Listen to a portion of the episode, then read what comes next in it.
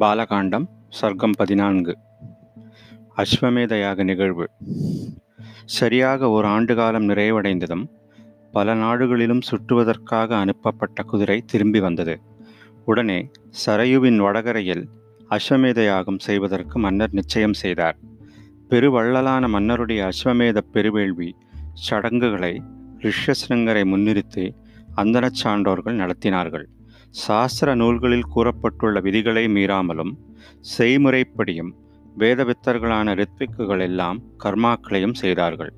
சாஸ்திரப்படி பிரவர்க்கியம் செய்து அதுபோலவே உபசதம் என்ற கர்மாவையும் மற்ற பிரதேசங்களில் வழக்கத்தில் உள்ள சில அதிகப்படியான கர்மாக்களையும் முறைப்படி அந்தனோத்தமர்கள் செய்தார்கள்.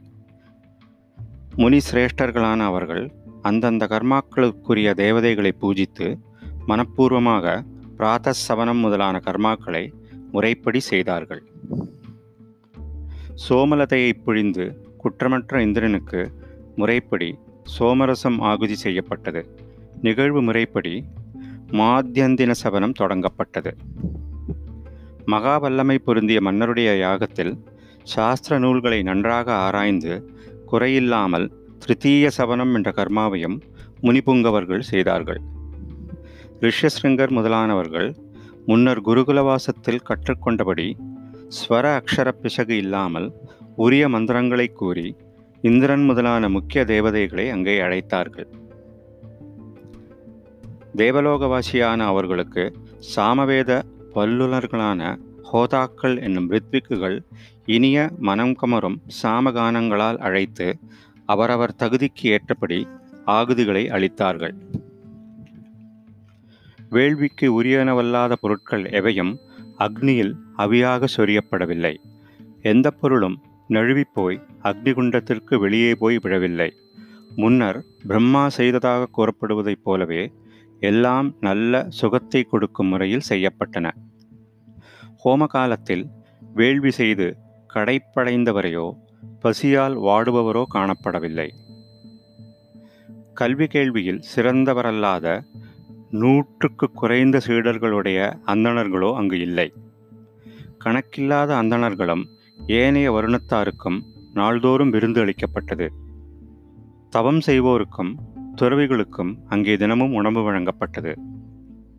வயோதிகர்கள் நோயுற்றவர்கள் பெண்கள் சிறுவர்கள் என்று அவரவர்க்கு ஏற்றபடி வழங்கப்பட்ட அறுசுவை உணவு வகைகளை புசித்தவர்கள் போதும் என்ற திருப்தியை அடையவில்லை.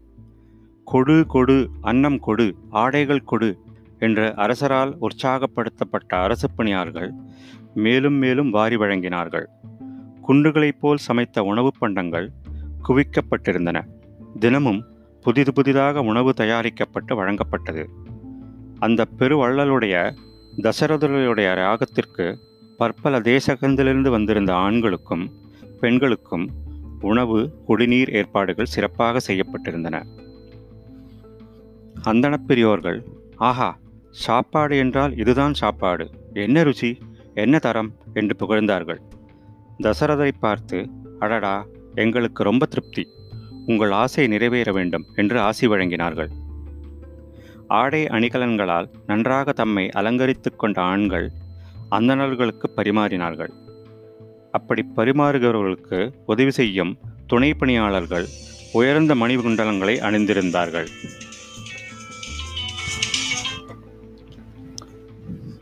அன்றைய கர்மாக்கள் நிறைவடைந்ததும் கல்வி கேள்விகளிலும் வாதத்திலும் சிறந்த அந்தணர்கள் ஒருவையொரு ஒருவர் ஜெயிக்க விரும்பி மேலும் மேலும் விவாதித்து கொண்டே போனார்கள். அங்கு வேள்வி செய்வதற்காக நியமிக்கப்பட்ட செயல்திறனுடைய அந்தணர்கள் நாள்தோறும் செய்யப்பட வேண்டிய கர்மாக்களை சாஸ்திரத்தை அலசி பார்த்து அதில் கூறியபடியே செய்தார்கள். அரசருடைய அந்த சபையில் இரு பிறப்பாளர்களில் ஆறு அங்கங்களோடும் வேதங்களை அறியாதவரோ நிறைந்த கேள்வி ஞானம் இல்லாதவரோ வாதத்திறமை இல்லாதவரோ ஒருவர் கூட இல்லை. யாகப் பசுக்களை கட்டுவதற்காக நிறுவப்படும் யூபக்கால்கள் நடவேண்டிய சந்தர்ப்பம் வந்தவுடன் வில்வ மரக்கால்கள் ஆறும் கருங்காலி ஸ்தம்பங்கள் ஆறும் அதே எண்ணிக்கை பலாச்ச மரக்கால்களும் நிறுவப்பட்டன. நறுவிலி மரத்தால் ஒரு யூபமும் தேவதாரு மரத்தால் ஒரு யூபமும் நடப்பட்டன. மார்பளவு இடைவெளி விட்டு அவை இரண்டும் அமைக்கப்பட வேண்டும் என்பது விதி. இக்காரியங்களை எல்லாம் சிற்பசாஸ்திரம் அறிந்தவர்களும் யாகக்ரியா பண்டிதர்களும் இணைந்து செய்தார்கள். அந்த மகா வேள்வியில் அழகூட்டுவதற்காக எல்லா யூபங்களும் பொற்கலங்களால் அலங்கரிக்கப்பட்டன. இருபத்தொரு யூபக்கால்கள் இருபத்தொரு அரத்னி ஒரு நீட்டளவு நீளத்திற்கு அமைக்கப்பட்டன. ஒவ்வொன்றும் இருபத்தோரு வஸ்திரங்களால் அலங்கரிக்கப்பட்டன.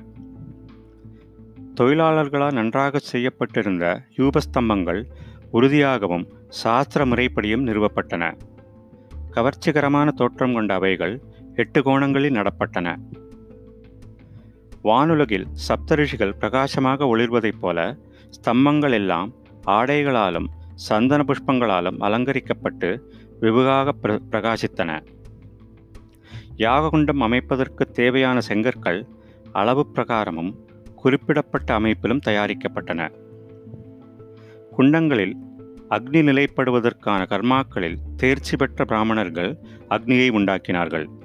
அரசரால் நியமிக்கப்பட்ட காரிய வல்லுநர்களான பிராமணர்களால் குண்டங்களில் அக்னி உண்டாக்கப்பட்டது. கருட சயனம் என்ற அந்த யாக குண்ட அமைப்பில் பொற்சிறகுகளோடு கூடிய பொதுவாக ஆறு பாகம் நீளமாக அமைக்கப்படும் கருடன் இந்த யாகத்தில் அதனிலும் மூன்று மடங்கு நீளமுள்ளதாக கிழக்கு நோக்கி பார்த்திருக்கும்படி அமைக்கப்பட்டது. யாகசாலை தூண்களில் அந்தந்த தேவதைகளை உத்தேசித்து அவரவர்களுக்குரிய பிராணிகள் கட்டப்பட்டன. யாக கர்மசாஸ்திர நூல்களில் கூறப்பட்டுள்ளபடி பாம்புகளும் பறவைகளும் கட்டப்பட்டன. சாமித்திரம் என்ற கர்மாவில் யாகத்திற்கான குதிரையும் நீர்வாழ் பிராணிகளும் யாக விதிகளை கூறும் நூலில் கூறியுள்ளபடி முனிவர்களால் உரிய இடங்களில் கொண்டு நிறுத்தப்பட்டன. முன்னூறு பசுக்கள் அங்கு யாகசாலை தூண்களில் கட்டப்பட்டன. மன்னருடைய மிக உயர்ந்த ஜாதி குதிரையும் அங்கே கொண்டு வரப்பட்டது. கௌசல்யை அந்த குதிரையை தீர்த்த புரோட்சணம் முதலிய கர்மாக்களால் தூய்மைப்படுத்தி மூன்று கத்திகளால் தடவிக் கொடுத்தாள். அறநூல்படி நடக்க வேண்டும். அப்படி நடந்தால்தான் கோரிய பலன் கிடைக்கும் என்ற உறுதியான எண்ணத்தோடு ஓர் இரவு முழுவதும் அந்த குதிரையின் பக்கத்திலேயே கௌசல்யை தங்கினாள். பின்னர் ஹோதா அத்வர்யு உத்காதா ஆகிய மூன்று வேதசாகி வித்தகர்கள் அரசருடைய பட்டதரசிகள் மற்றுமுள்ள போக பத்னிகளையும் குதிரையை தொடச் செய்தார்கள். தொட்டு மரியாதை செய்து வணங்கச் சொன்னார்கள். புலன்களை கட்டுப்பாட்டில் வைத்துள்ள அவர்கள் குதிரையின் சதையை எடுத்து முறைப்படி யாகாக்னியில் ஆகுதி செய்தார்கள். அப்போது அக்னியிலிருந்து எழுந்த புகையின் வாசனையை தன்னுடைய அனைத்து பாவங்களையும் தொலைத்து ஒழிப்பதற்காக குறிப்பிட்ட காலத்தில் குறிப்பிட்டபடி மன்னர் நன்றாக முகர்ந்து அனுபவித்தார். யாகம் செய்து வந்த பதினாறு வேதியர்களும் குதிரையினுடைய அங்கங்கள் ஒவ்வொன்றையும் அவ்வவற்றுக்கான மந்திரங்களை கூறி அக்னியில் செலுத்தினார்கள். மற்ற யஜ்ஞங்களில் நொச்சி இலையில் திரவியத்தை வைத்து ஆகுதி கொடுக்கப்படும் அஸ்வமேத யாகத்தில் குதிரையின் உள் அவயமான தேஜனி ஆகுதியாக கொடுக்கப்படுகிறது.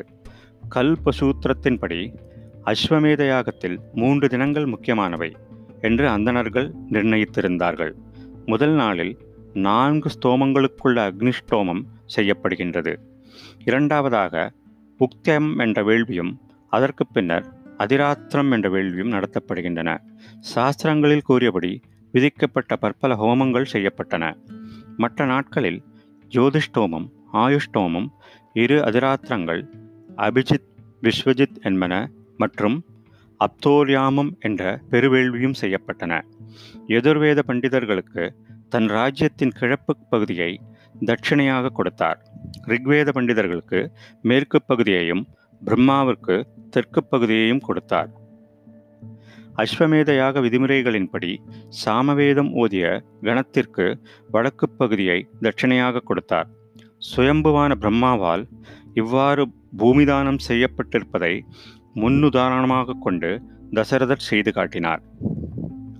குலம் தழைப்பதற்காக நீதி நியாயப்படி வேள்வியை செய்து முடித்த பின்னர் யாகத்தின் ஏனைய கர்மாக்களை செய்த வேதியர்களுக்கு வேள்வி சாலைகள் அமைத்திருந்த நிலப்பரப்பு முழுவதையும் தானகமாக அளித்தார். பாவங்கள் நீங்கிய மன்னரை பார்த்து உங்கள் ஒருவரால் தான் உலகம் முழுவதையும் காப்பாற்ற முடியும். பூமியால் எங்களுக்கு எந்த பிரயோஜனமும் இல்லை. எங்களால் நிர்வாகம் செய்யவும் முடியாது. மன்னரே நாங்கள் எப்போதும் வேதம் ஓதுவதையே கடமையாக கொண்டுள்ளோம்.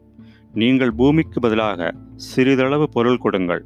போதும். நவரத்னங்கள் தங்கம் பசுக்கள் இவற்றில் எதுவானாலும் சரி. ஆகவே அவைகளை கொடுங்கள்.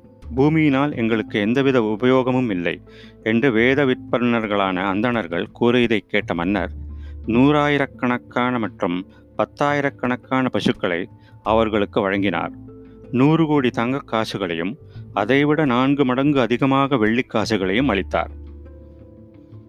அப்போது யாகம் செய்த அந்தணர்கள் அனைவரும் ஒன்று சேர்ந்து தாம் பெற்றுக்கொண்ட செல்வங்கள் எல்லாவற்றையும் யாக முதல்வர்களான ரிஷ்யசிருங்க முனிவரிடமும் பேர் அறிவாளரான வசிஷ்டரிடமும் ஒப்படைத்தார்கள். பின்னர் அவரவர் தகுதிக்கேற்ப அந்த பொருட்களுக்கெல்லாம் பங்கிட்டு அளிக்கப்பட்டன. மிகவும் திருப்தியடைந்த அவர்கள் மகிழ்ச்சியுடன் நன்றி தெரிவித்துக் கொண்டார்கள். உறுதியான மனம் படைத்த மன்னர் யாகத்திற்கு வந்திருந்த மற்ற பிராமணர்களுக்கு கோடிக்கணக்கில் தங்க காசுகளை வழங்கினார். அப்போது ஏழ்மை நிலையில் இருந்த ஒரு பிராமணர் வந்து தானத்திற்காக கை நீட்டவே வேறு எல்லா பொருட்களையும் தானமாக வழங்கி மீதியின்றி நின்ற தசரதர் தன் கையில் அணிந்திருந்த உயர்ந்த அணிகலனையை கொடுத்து விட்டார். அந்தணர்களிடம் அன்பு கொண்ட மன்னர் ஆனந்தத்தால் கண்களில் நீர்வழிய குறையேதும் இல்லாமல் யாகத்தை நடத்தி வைத்த வேதவித்தர்களுக்கு நமஸ்காரம் செய்தார். தரையில் விழுந்து பணியும் உதார குணமுள்ள மாமன்னருக்கு அந்தணர்கள் எல்லோரும் வேத விகித ஆசீர்வாத மந்திரங்களால் போற்றி புகழ்ந்தார்கள். வேறு மன்னர்களால் செய்ய முடியாததும் சொர்க்கத்திற்கு இட்டு செல்வதும் ஈடு இல்லை இணையில்லாததும் மிக்க உயர்ந்ததுமான யாகத்தை குறைவில்லாமல் செய்துவிட்டதால் மன்னரிடம் ஒட்டுக்கொண்டிருந்த பாவம் அனைத்தும் அழிந்து போயிற்று. அப்போது ரிஷ்யசிருங்கரை பார்த்து நல் விரதமுடையவரே எங்கள் குலத்தை வளரச் செய்து புத்திரனை பெறுவதற்கான வேள்விகளை தாங்களே செய்தருள வேண்டும் என்று தசரதர் கேட்டுக்கொண்டார். மன்னரே அவ்வாறே செய்கிறேன். உங்கள் குலப்பெருமையை நிலைநிறுத்தக்கூடிய நான்கு புத்திரர்கள் உங்களுக்கு பிறக்கப் போகிறார்கள் என்று அந்த அந்தணப் பெரியவர் கூறினார். ஸ்ரீமத் வால்மீகி ராமாயணம் பாலகாண்டத்தில் பதினான்காவது சர்க்கம் முற்றிற்று.